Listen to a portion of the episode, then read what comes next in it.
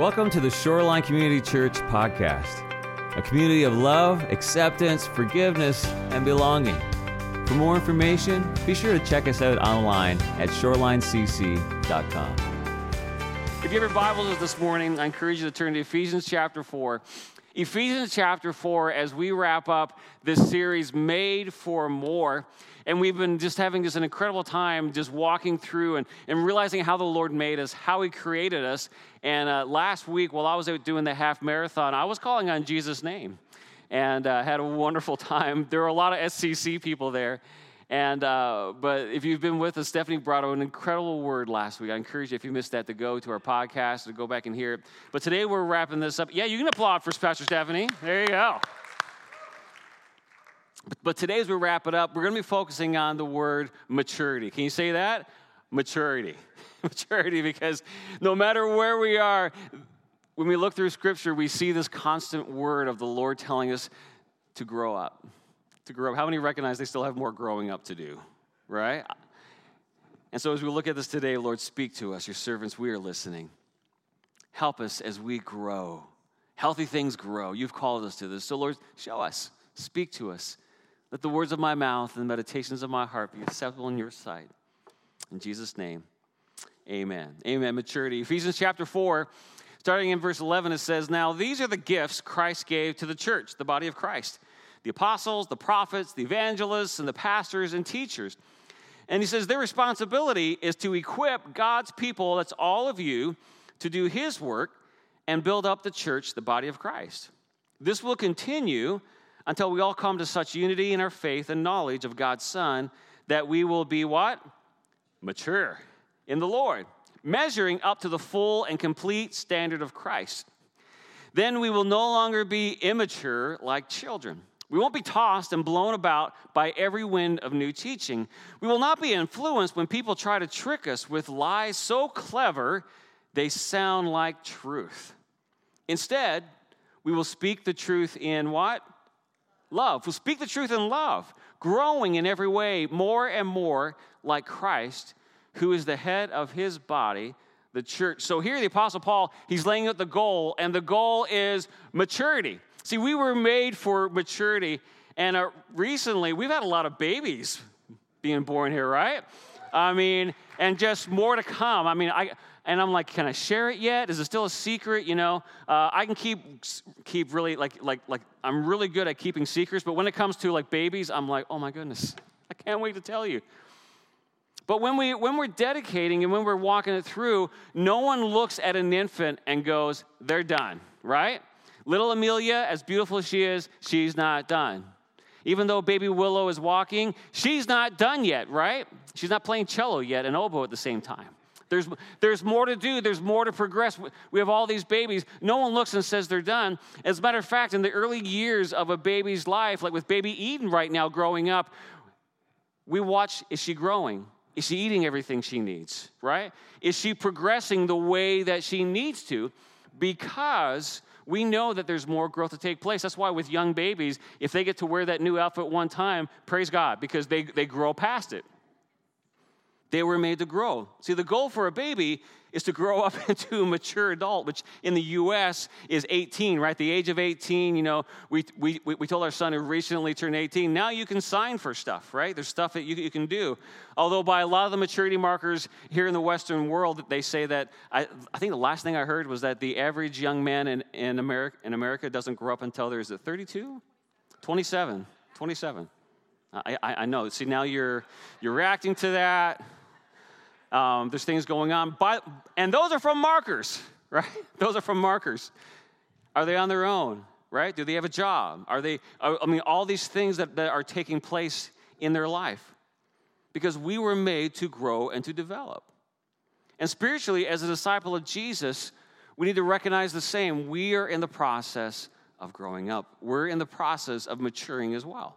And so here in Ephesians 4, the Apostle Paul, he's talking here to the church in Ephesus, and he's encouraging them, like he has all the other churches, you need to press on towards maturity.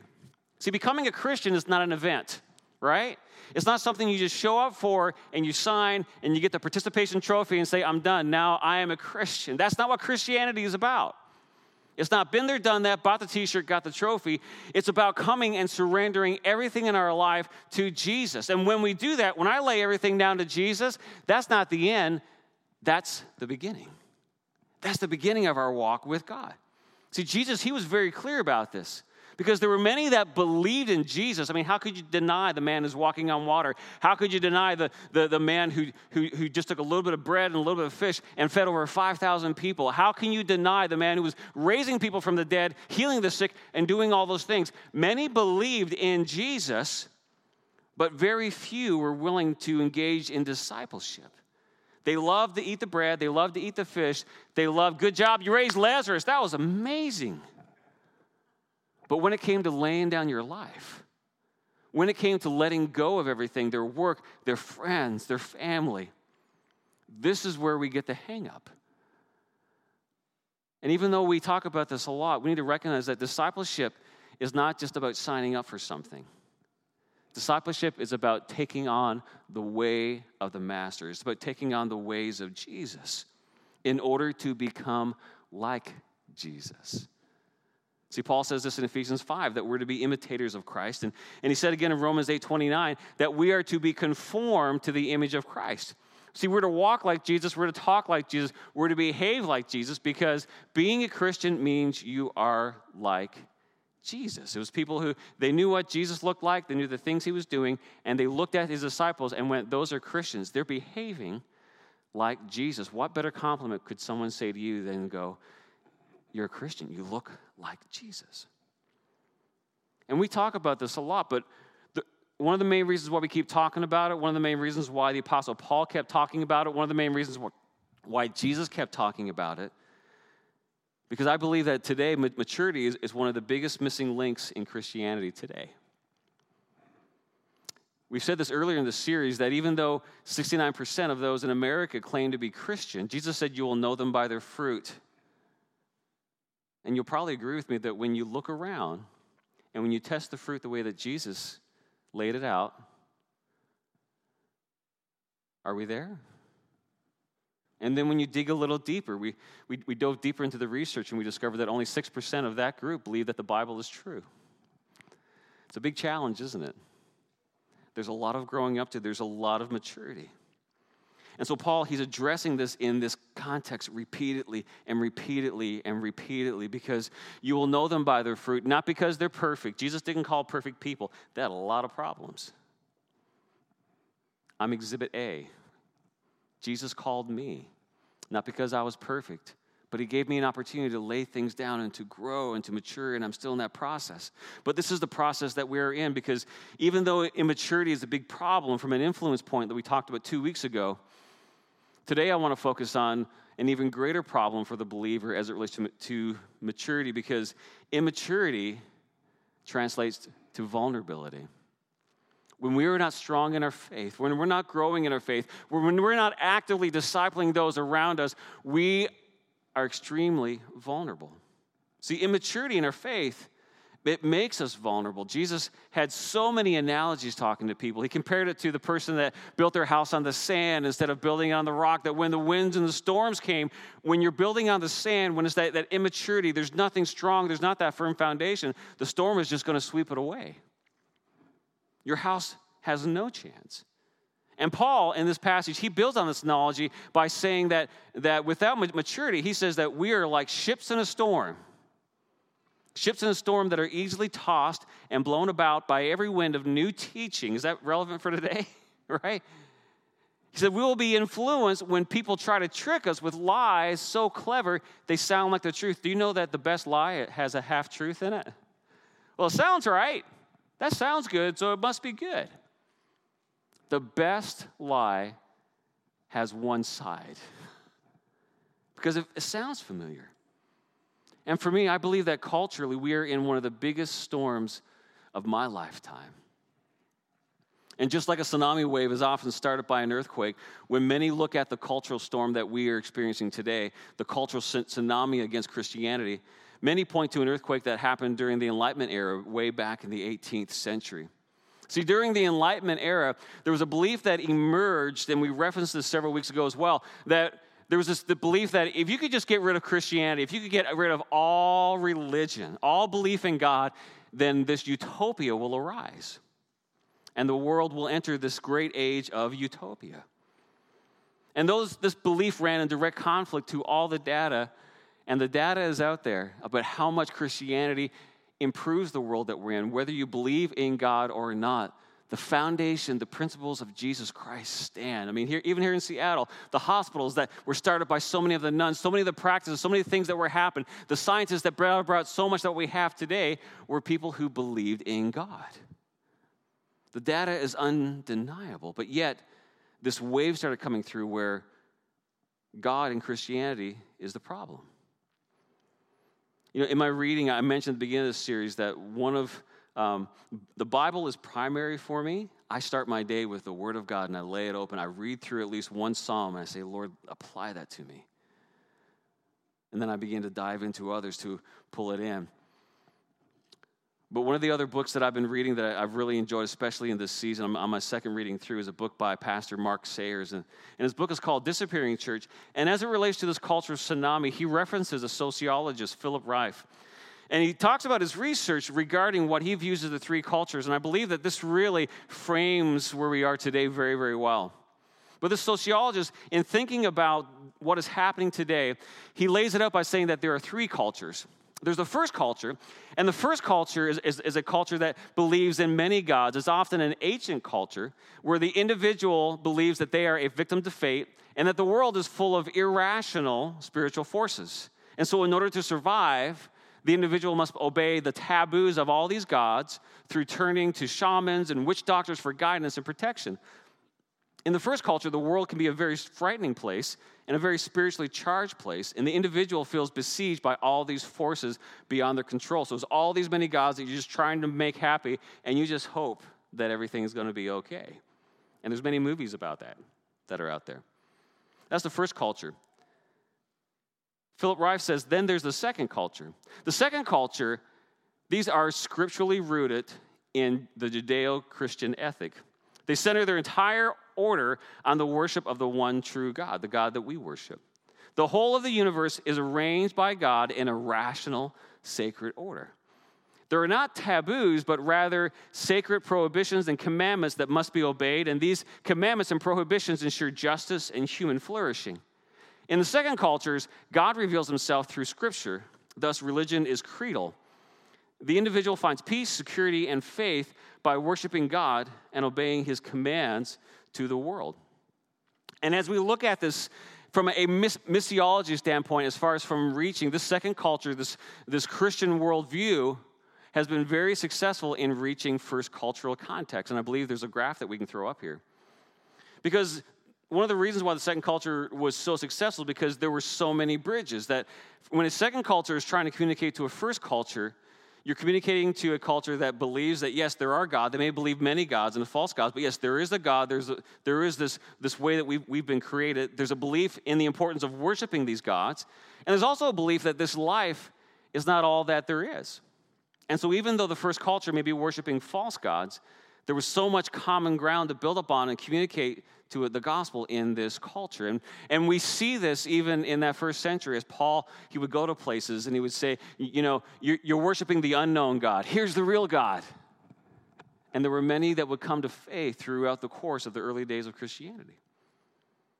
But as a result of the Enlightenment era, era uh, Philip Rieff believes that the West is experiencing what he refers to as a third culture. And this, this is the culture of, of today that he points back to the Enlightenment era. He writes the third cultures exist primarily to, to define themselves against second cultures. So it's being defined against Christianity. They believe in no greater truth, there is no sacred order, and instead their energy is devoted to deconstructing the sacred. They have no creed but heresy and their cultural power is centered on transgressing the sacred commandments and prohibitions of the second culture. The only authority is found with the individual, thus, there's no possibility of a sacred order.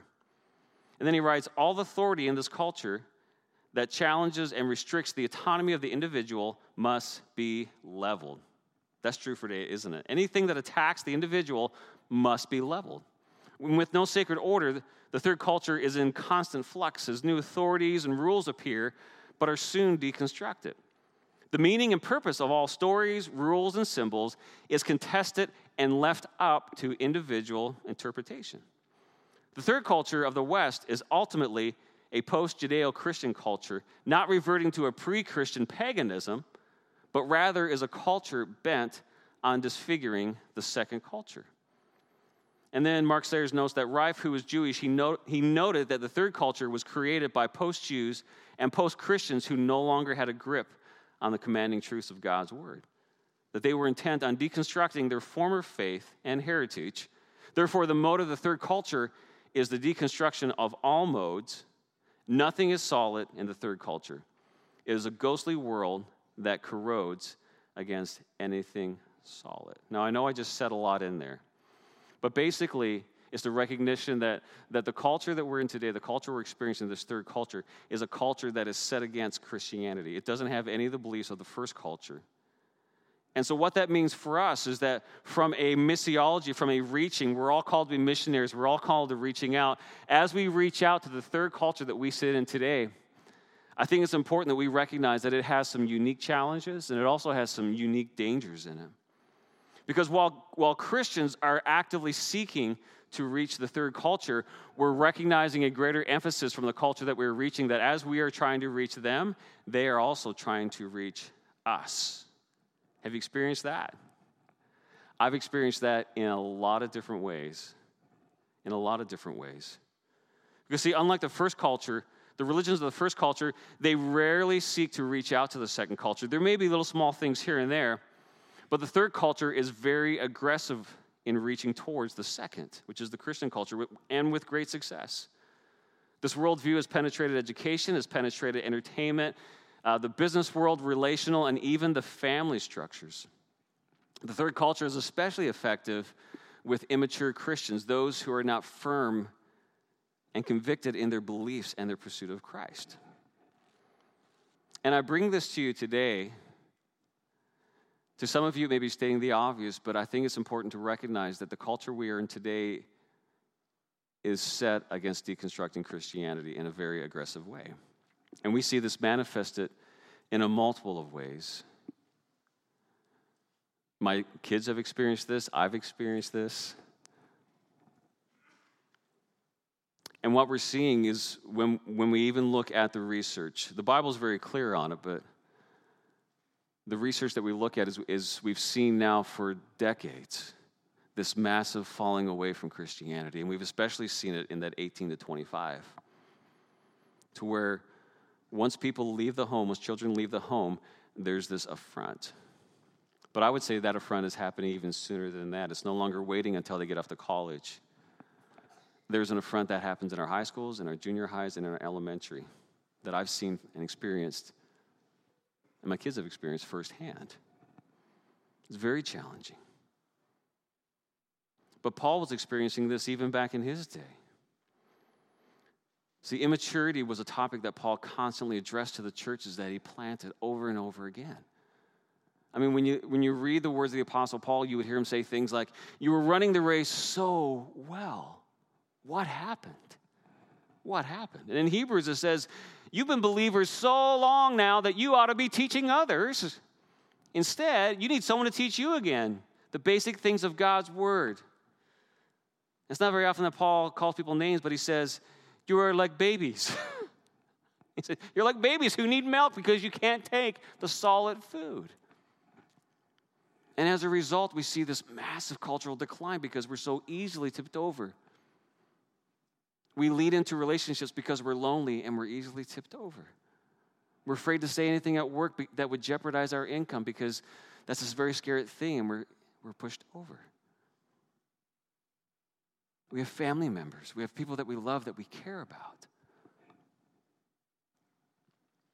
And see, Jesus, he warned about the dangers of, of immaturity as he talked about the parable of the, of the sower in Matthew 13. He said, he said, Some of the seed fell on rocky places where it didn't have much soil, and it sprang up quickly because the soil was shallow. But he said, When the sun came up and the plants were scorched, he said, They withered because they had no root. There was no root there. Have you ever tried to grow grass in the Northwest? my mind went to just the heartache I've experienced with that venture in my life. Because there's no root. I can water it and get it green for a while, but as soon as it stops, it's gone because there's no root. See, we need to recognize that we are in an area, particularly. I love Seattle. My heart breaks for Seattle. I love the people of Seattle.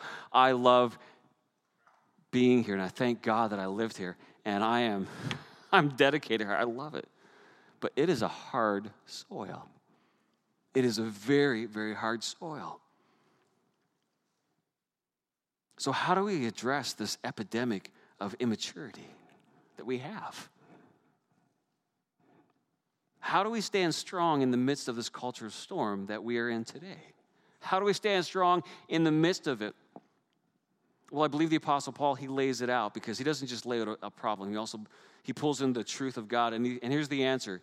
The answer in Ephesians 4.15, he says, here's the answer, that as a follower of Christ, you need to speak the truth but you need to speak it in love.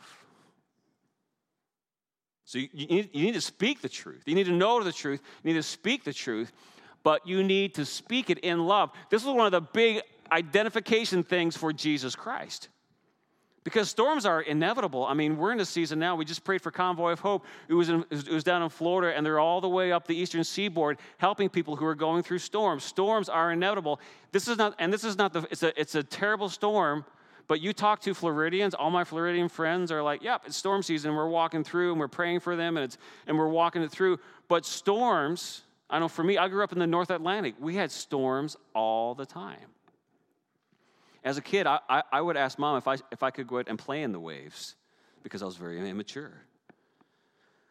I'm surprised how often mom said, sure, just try it.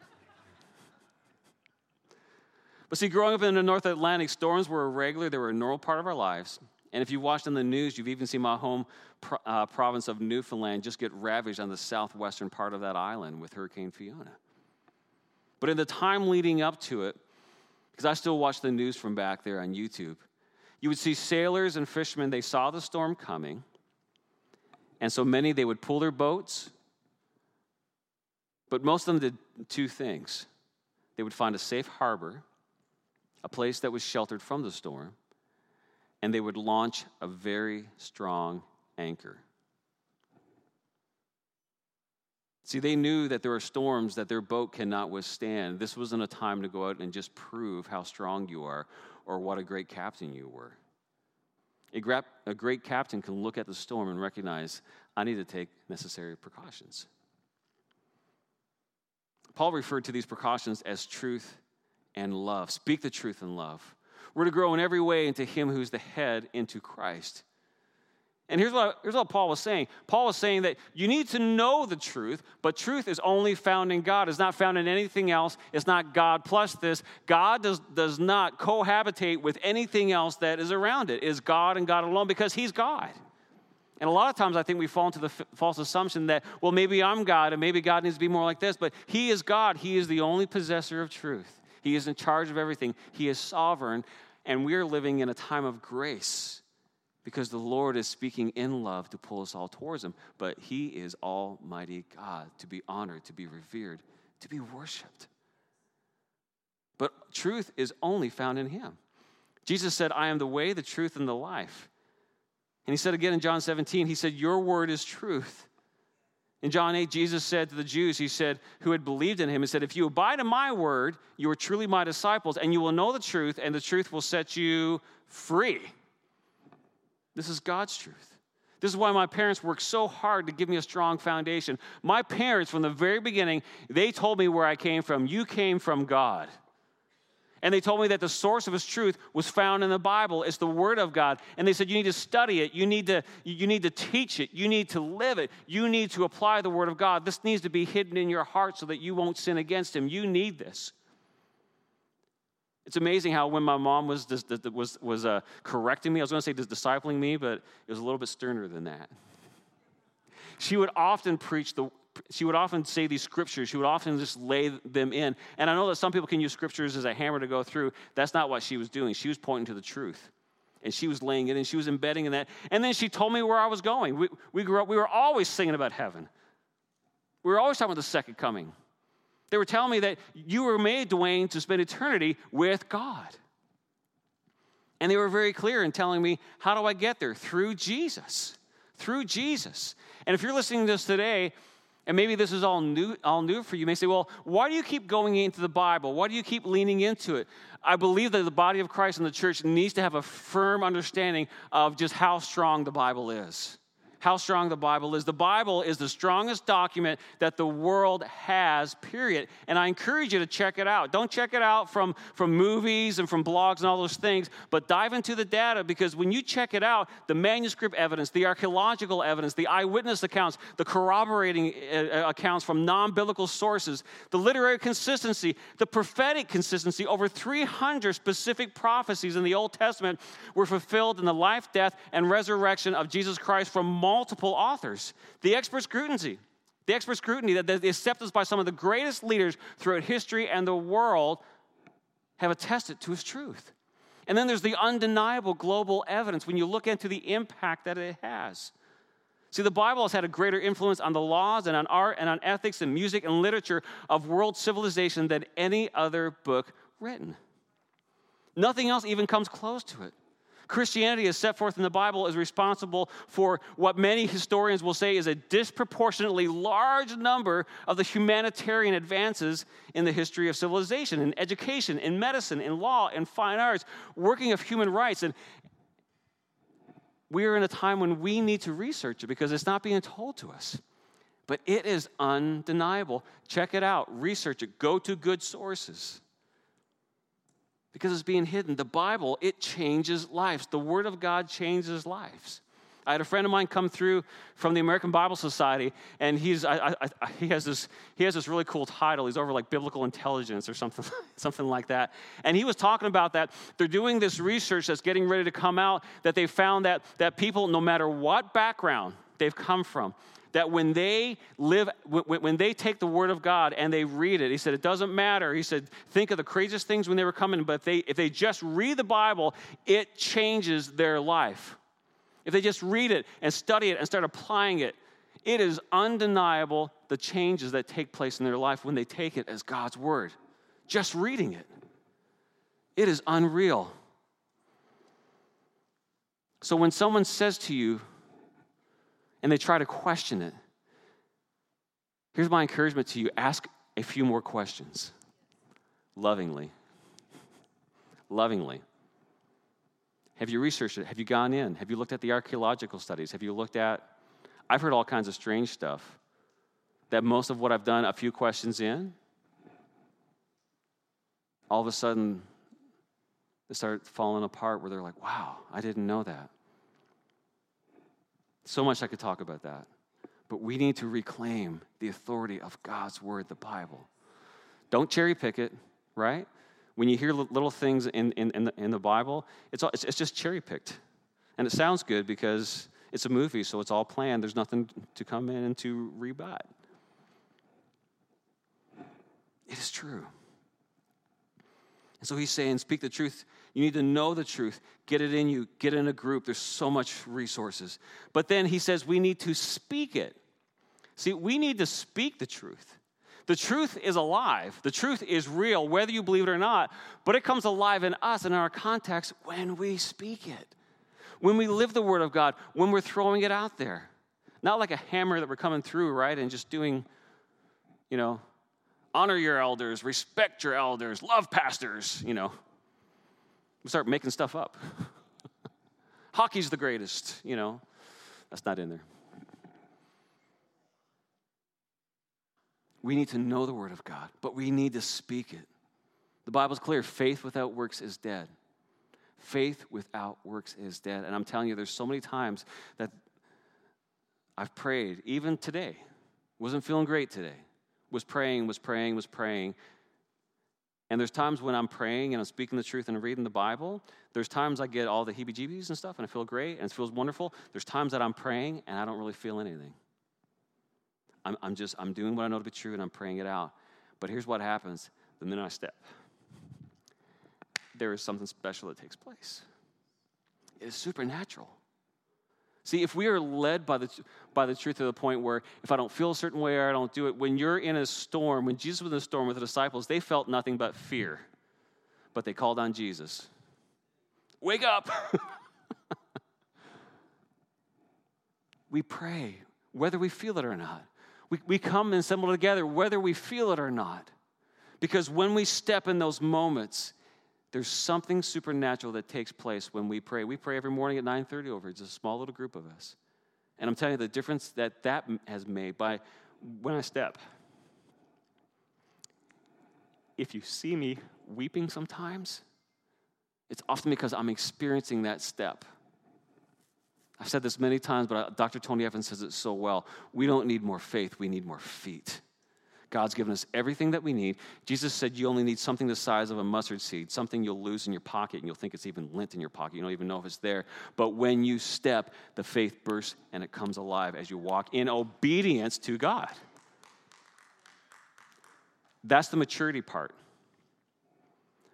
My mom and dad raised me with a lot of faith if we do these right things, if we lead these right things, if we walk it out, because there were some rough roads in little Dwayne's life coming up. And those of you who've raised kids, you're like, there's some rough road, right? They love me until they turned a certain age. I was cool until my kids turned 10. right? But you, you, don't stop loving them. You don't start pouring in. You walk and you go, this is the right. We keep pouring it in. Because even when they're old and they go and they walk away, those seeds start growing. That's why in all of this, we speak the truth. We step out, we say things led by the Holy Spirit. But Paul says a key thing here, and it's a thing that was missing, especially from the Pharisees of that day. He says that you speak it in love. In love. And I think we've all heard people say, don't talk about love anymore. What they're talking about is don't talk about the love that I've seen shown to me a superficial love. As long as I'm giving, as long as I'm paying the tab, as long as I'm doing this, or as long as they're saying words of affirmation to me that I'm there, but once that shuts down, I'm gone. That's not what love is. Biblical love, godly love, is the word that we say a lot. It's agape. That's God's love. It's sacrificial love. And Paul's saying you speak it in love. What that means is the love is on the front part. Everything is prefaced by love. It's a sacrificial love. It's the way that you love your kids. On the days that they love you and on the days they say, I hate you. What do you do? I still love you. It's not very nice, but I love you. And I'm with you and I'm committed to you. It's laying down. That's why 1 Corinthians 13 says, you know, if I do not have love, I'm just a resounding gong, I'm just a clanging cymbal. Now, we're not talking about the cool cymbals that happen up here in the playing out, right? We're not talking about that kind of stuff. We're talking about someone that's just beating it and just going out and just going nuts with it. What do you do with someone like that? You try to, you, you try to take the sticks away. you try to ignore it. You try to walk away. And if you can't get them to stop, then you leave. And I think a lot of times we've used false love and people walk away and like, what's going on? Well, there's, there's no godly love in it. It's just, it's hurtful. See, everything is prefaced by love. God's love is the whole point. It's the whole reason for the good news that we have because Jesus gave his life. Maturity is about us being willing to die to things. It's a love that is sacrificial. But the last thing that I want to share today is that God's love is only carried out in, in community. You can't sacrifice for anybody unless you're around them, unless you see them. And I believe Stephanie shared this a little bit last week, but one of the reasons why God gave us the body of Christ is to protect us from ourselves. Left to our own devices,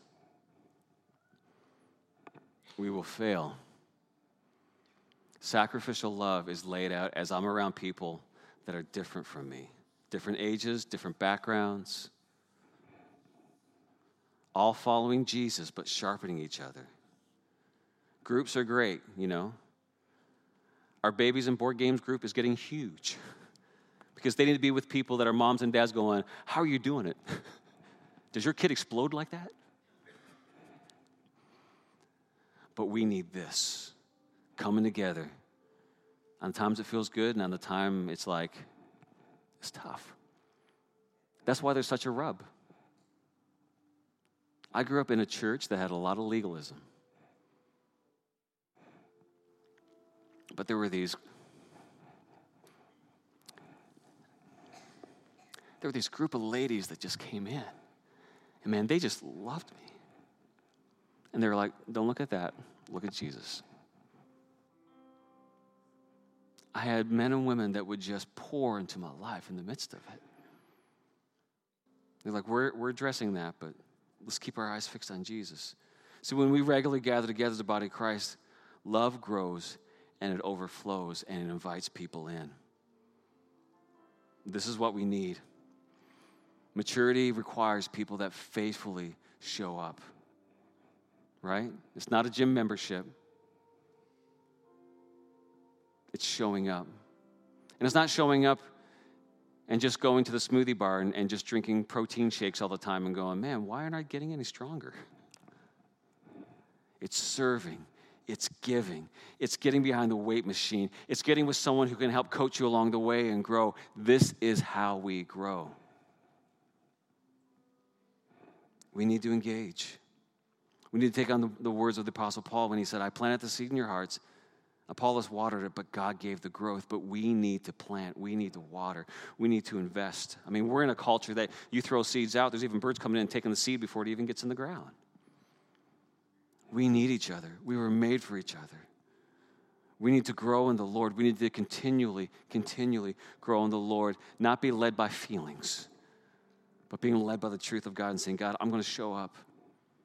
Because here's the thing all of you need it, but there are people that walk through that door. Talk to Krista. We're giving away a lot of Bibles. We're giving away a lot of stuff like we haven't before. And they're here, and we may connect with them. They need all of you. They need you reaching out. They need you inviting them out. They need you saying, hey, thanks for, you want to grab a coffee this week? What's going on in your life? How can, how can we get together? See, I drink a lot of coffee with people, but God's not calling me to take, eat, drink coffee with everybody. He wants you to do that as the body of Christ. One hand doesn't lift up everything, it's the body working together. Everyone lifting, everyone walking, everyone speaking, everyone sharing. This is the truth of God. Amen? Amen. Amen. Let's all stand together. Speak, Lord, your servants, we are listening. We are in a season. God, I pray that we wouldn't grow weary in well doing when we step on hard soil. Lord, show us what you would have us to do how to till the soil, how to love the soil, how to water the soil. I pray that you would fill us and empower us to not grow weary in well doing, but to step out and empowered by the name of Jesus, filled with the Holy Spirit. Lord, to, to reach our city. That's not something that we can do. This is your work alive in us. We need you, Jesus. God, I pray for our families today. Lord, many of us, we have kids that are not serving you that have walked away. Lord, would you bring our children back home? Would the seeds of the gospel flourish in their lives? Lord, I pray that you would silence every lie of the enemy in their life and that the truth of God would rule and would reign and that you would speak to us how we can reach out, how we can help them, how we can be there with them. And God, that you would awaken the communities that they're in, that you would send people who are strong in you, mature in you, to love them, and that those seeds would grow, that the, that the, that the, the, the, the, earth that it's in would be tilled. In Jesus' name. Speak to us, oh God. Lord, help us not to grow weary in prayer. Help us not to grow weary in, in responding in the ways that you've called us to. Speak to us, oh God, in your name. In your name. We always have these response questions. Where am I on the path to maturity? Right? Am I a baby? we have some babies here. Where am I? What changes need to take place? What changes need to take place? Put that mirror up in front of you and say, Holy Spirit, what needs to change in my life? I do this all the time. What needs to change in my life so that I can grow in you? Just give that to the Lord right now. Now let's just give the Lord thanks. We give you thanks, O Lord, for your forgiveness, for showing us how to love, for your healing, for your restoration, that even in difficult circumstances, even in the storms, Lord, you are with us. Be with my friends today. Be with the body of Christ. Be with my family today.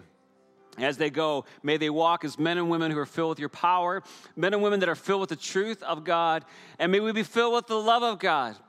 That as we speak the truth, it would be all in, in love, prefaced by love. So we need, we need your intervention in our life. Show us how to walk, show us how to talk, show us how to listen as we reach out and love. Love shorelines, we love Seattle. Love Mountlake Terrace. Love all the communities, Bothell, all the communities around us. In the name of Jesus Christ. And everyone said together, Amen, amen. Thank you for being with us today. Here's our benediction. Let's say this together. May the Lord bless you and keep you.